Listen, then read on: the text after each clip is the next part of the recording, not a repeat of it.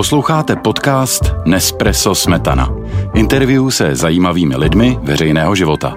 Dnes schutí exkluzivní kávy Nespresso Vanilo z řady Barista Creations. Nechte se hýčkat touto ochucenou směsí. A pokud si dopřejete variantu s mlékem, očekávejte mandlové tóny, které vás rozmazlí.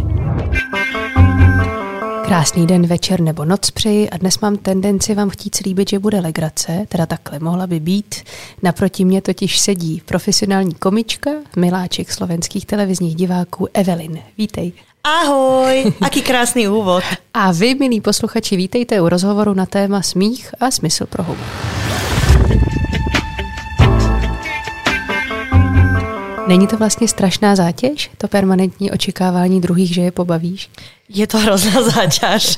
A v momentoch, uh, tak to nie je. Vlastne je to milé, že niekto má tak akože pozitívne očakávania v rámci mňa. Avšak najhoršie je, keď niekto mi povie, že komička, hneď väčšinu ľudí napadne, že povedz nejaký vtip. Aha, to ja myslím, že tě nemine ani dneska tady samozřejmě. Ja som človek, ktorý si v živote nezapamätal ani jeden vtip. Prosím, nechci to. Skladám sluchatka, odchádzam, ďakujem za rozhovor. Ale nie, uh, naozaj neviem byť na počkanie veľmi vtipná, že mám to také ako spontánno, autentické, ale nemám to také, že sa cvakne a ja teraz 6 vtipov, o, prišiel Rus, Američan a Slovák, vieš, že, čiže je to, je to niekedy také. A tým, že ja som celkom aj introvertný človek, tak ľudia sú potom zaskočení, že prečo nie som hneď akože nesrším energiou a humorom stále, lebo aj také sa deje. A chodíš ven, když zrovna právě nesršíš tím, co od tebe možná většina lidí očekává? Uh, je pravda, že vtedy som radšej v malej skupine uh, ľudí alebo, alebo úplne sama, pretože sa mi nechce konfrontovať s tým, že ja som väčšinou usmiatá a keď nie som usmiatá, že hoď mám len úplne obyčajnú náladu, tak ľudia, že preboha, čo ti je? Evi, čo sa stalo? Ja, že nič, že, že mám normálnu náladu, že takto je moja normálna nálada a nemôžem za to, že ja vyzerám ako grumpy cat, keď proste sa zrovna neusmievam, vieš. Kdy si si uvedomila, že si vtipná? Myslím si, že už na základnej škole som začala vnímať, že vlastne tá pozornosť mi nie je úplne nepríjemná. A ja si myslím, že to je spôsobené aj takými detskými traumami, pretože ja si myslím, že akúkoľvek traumu sa ľahšie, ľahšie sa prekonáva humorom. A to som pochopila vo veľmi mladom veku, keďže tých traum bolo akože hodne.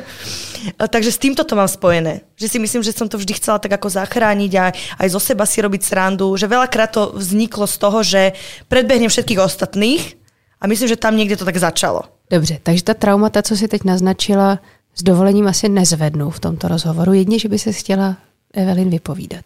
Akože nie, že nie, ale myslím si, že presne toto je taký ten predpubertálny vek, je presne ten veľmi citlivý, kedy to v nás zanecháva stopu na celý život a mne to zanechalo aj túto stopu, ktorá je že mimoriadne pozitívna a pomohla mi. Takže vlastne nic se jako zásadne strašného se ti nestalo? Nie, nie, nie, skôr to bolo také, že presne tým, že ja uh, presne nesplňam tú normu možno tej krásy slovanskej, tak to bolo akože čisto o tom, že postava iná, neviem, čiže, čiže tam to tak začalo a to mi veľmi pomohlo.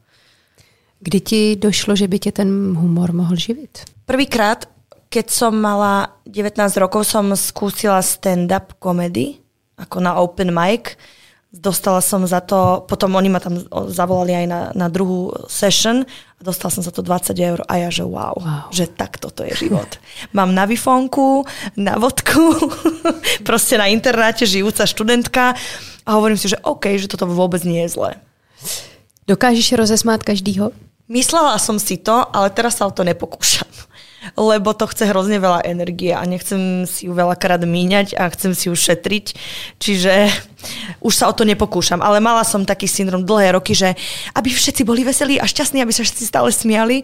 Ale to je hrozne vyčerpávajúce. Čiže normálne iba taká logistika so svojou vlastnou energiou. Dá sa to, ale je to hrozne vyčerpávajúce. Je niekto nebo niečo, co spolehlivie rozesmieje tebe? Vieš čo, ja som mimoriadne škodoradostný človek.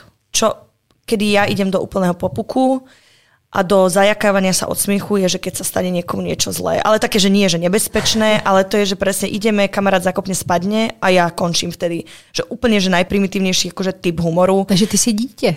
A ja som, áno, ego dieťaťa úplne prevláda. Kdy jsi naposledy opravdu dobře zasmála? Kdy, tak vlastně to můžu zreformulovat, kdy naposledy někdo upad? Vieš čo, musela by som zaloviť v pamäti, ale viem, že teraz s Jankom Koleníkom sme sa rozprávali, on je mimoriadne vtipný človek pre mňa, lebo on má tiež hrozne silné to dieťa a uh, v sebe. A u som sa zasmiala. Ja aj omylom sa mu rozopla košela, že som mu videla pupok a pýtala som sa, že či to má tak byť, že či akože je to, že Bibi on level. Uh-huh. a on, že nie, tak to, na to sme sa zasmiali, akože taká blbosť. Jak bys popsala typický slovenský humor? Hmm. Byla tam ta podotázka na téma oblíbený vtip nebo typický vtip, ale pokud žádný nevíš, tak, tak se tomu věnem.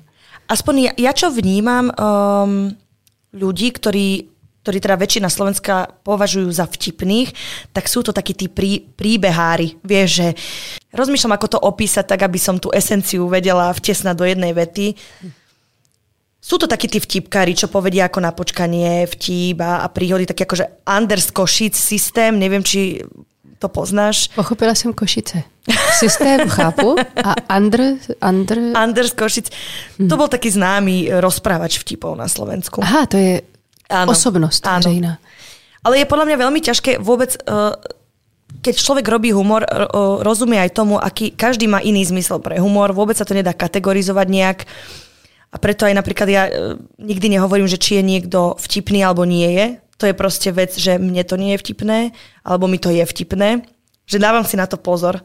Pretože napríklad Slováci sú podľa mňa aj všeobecne možno vo svete e, ľudia sú náchylnejší hovoriť, že to vôbec není vtipné. Že neuvedomujú si to, že ten humor je naozaj tak špecifická vec a každý má pocit, že zožeral humor, lebo proste každý máme svoj zmysel pre humor. Vieš, čo chcem povedať?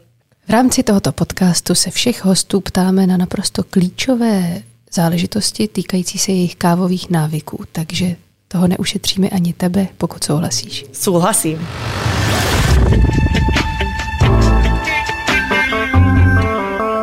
Espresso nebo lungo? Mm, lungo. Co to bylo za zvuk? ja pijem také množstvo kávy, ja pijem také ako, že somariny. Môj detko by povedal, že to sú somariny. Lebo presne, že espresso toník a s takým mliekom kokosovým a kapučínka a ja milujem takýto druh kávy, ja som absolútne závislá na ľadovej káve, ale príležitostne aj lungo, aj esp- ja som naozaj že veľký kávičkár. Výborně, takže vynecháme otázku s mlékem nebo bez, odpovíme se na to, že obojí? Oboje podľa nálady.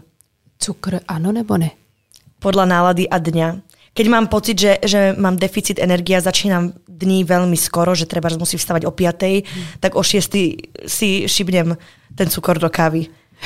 Vzpomínka na první kávu v živote. Moja mamina je obrovská kávičkárka a tiež miluje kávu, je na nej akože závislá. To sa ma hovorí. A myslím si, že nejak akože v 14 už som priňuchávala, že a už si troška dám. To boli väčšinou také tie mliečne, vieš, že si dáš ako 2 deci mlieka a 3 kvapky kávy a máš pocit, že už si veľká dospeláčka. Čiže asi taký, taký 14, tam, som, tam to začalo, táto celoživotná láska. Jak dlouho piješ Nespresso? Ja už sú to asi 4 roky.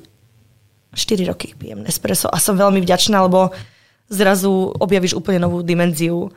Lebo nie je kávo, akože hovorím to úplne bez ohľadu na to, že sme tu teda na Nespresso podcaste, tak uh, presne moja babka, keď kúpila prvý kávovar, tak sme sa išli zblázniť a potom som dostala Nespresso a pochopila som, že OK, tak až teraz je to káva nejakým spôsobom, taká, ktorá sa dá prirovnať k tomu, že ideš do reštaurácie a vychutnáš si normálne dobrú kávu. V Nespresso budou mít radost. Tvoje oblíbená kapsle? Ja milujem vanilkovú. Jak by se jmenovala tvoje Nespresso kapsle? Freshness. Uh.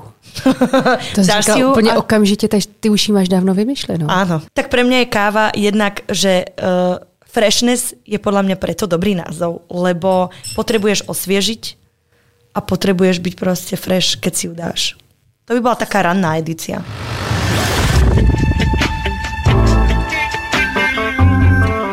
Má mít smysl pro humor nejaké hranice? V tejto dobe sa ukazuje, že zrejme áno, i keď je to veľmi ťažké pre človeka, ktorý ten humor robí. Že presne ako, ako sa začali um, pomenovávať hrani, alebo určovať hranice, čo sa týka akože o, rôznych hnutí, tak o, presne je to také na hrane. Že zrazu z toho, čo sa kedy si mohla robiť sranda, ako sú veci, že robiť si srandu zo žien úplne veľmi nevhodne, sexistický, z rasy, z národnosti, z čokoľvek, už v dnešnej dobe také ako keby vedomejšej je to hrozne na hrane. I keď veľakrát sa s tým vieme stotožniť, a je veľmi ťažké určiť tú hranicu, kedy je to už urážka a kedy je to ešte stále humor. Máš jasno v tom, z čeho by si ty nikdy žádnou legraci nedělala? Vieš čo, ja som pomerne skoro pochopila, že nemám chuť, i keď si robím srandu z iných ľudí, ale robím to v kruhu svojich blízkych, hrozne sa mi nepáči, že nechcela by som nikoho zraňovať svojim humorom a preto vždy si robím srandu zo seba, lebo to je pre mňa bezpečná zóna a nemusí mať niekde taký ako ten, tú morálnu otázku, že, oh, že nechce, hrozne by som nechcela ubližovať proste humorom niekomu inému. A je něco na tobě, z čeho si prostě legraci neděláš, protože je to příliš citlivý? Nie je taká téma. Ešte som sa nestretla s niečím, že tak toto už je cez. Lebo keď je ten humor dobrý, tak si myslím, že aj citlivú tému sa človek s nadhľadom dokáže na nej zasmiať. Co si doma pouštíš za filmy? Komedie? Prísahám, neviem. Hrozne dlho som nepozerala žiaden film. Co děláš? Čteš si? Čítam si. A co si čítáš? Uh, konkrétne teraz uh, Irvin Jalom, veľmi výborný psychiatr a spisovateľ. Chodím na psychologický výcvik už, už rok a hrozne ma psychológia zau, zaujímala celý život. A on je psychiatr a fantasticky píše beletriu, ktoré sú aj z jeho skutočného života, z jeho sedení. Čiže momentálne sa snažím viac čítať knihy. Mám pocit, že pritom mi že tak ako, neviem, dáva mi to teraz takú akože duševnú potravu, hrozně, hrozně dôležitú. To je hezký. Dokázala bys, protože si především herečka, zahrát i vážnou roli? Uh, ja si myslím, že áno, pretože ja napriek tomu, že som veselá osoba, mám, mám veľmi takú akože melancholickú stránku a hlbavú a to myslím, že je vec, ktorú ja neukazujem často ale verím, že někdo mi raz uverí a že to dokážeme. A už jsi se někdy o takovou roli ucházela, třeba na konkurzu? A pak to nevyšlo, protože si řekli, no to vlastně úplně tady... Nie, mňa ani nikto nesedí. na takú rolu nevolal. Iba teraz jeden režisér má ambíciu takúto, takže sa na to teším a som zvedavá. Tak mi drž palce, prosím. Tak budem držet palce.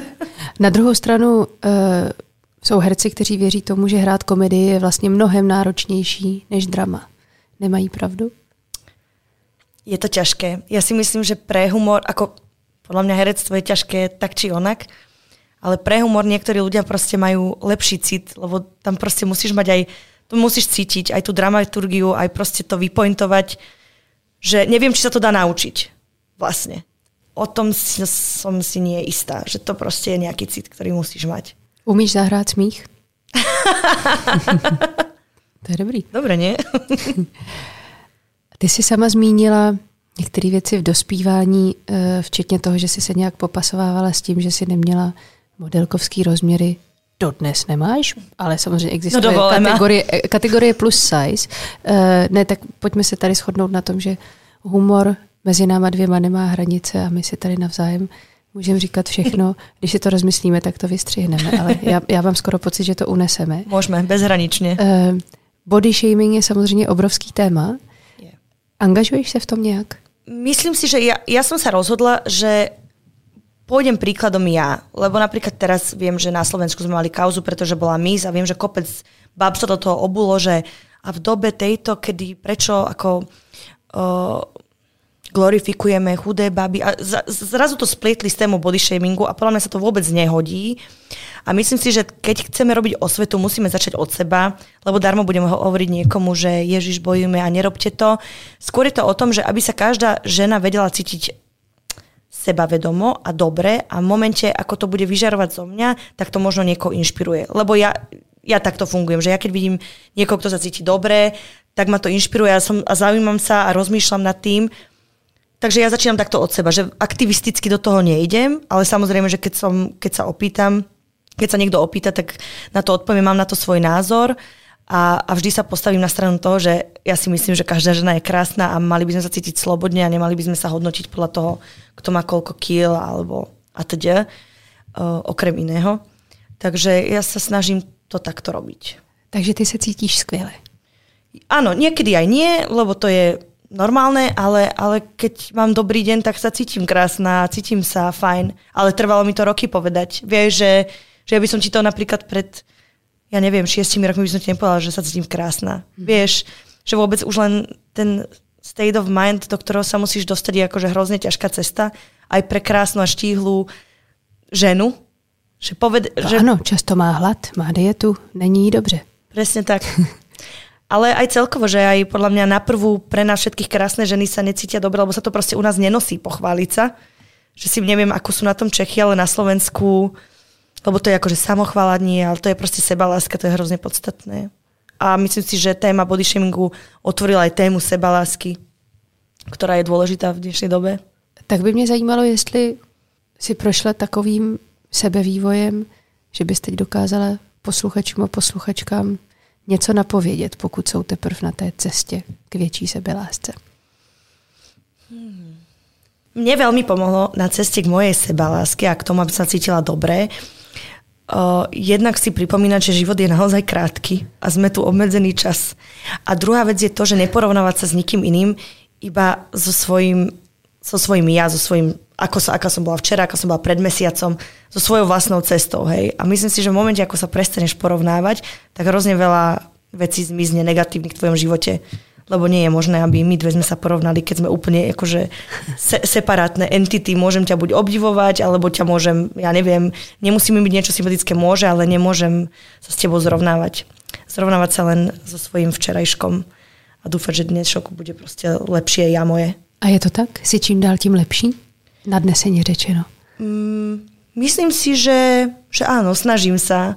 Ja mám rada posun a veľmi rada sa posúvam vpred a robím to veľakrát za každú cenu, proste, že mám rada aj ten pohyb, že lebo proste podľa mňa zmena a zmena k lepšiemu je vždy proste pohyb, že to nie je stagnácia, to mňa proste v živote baví.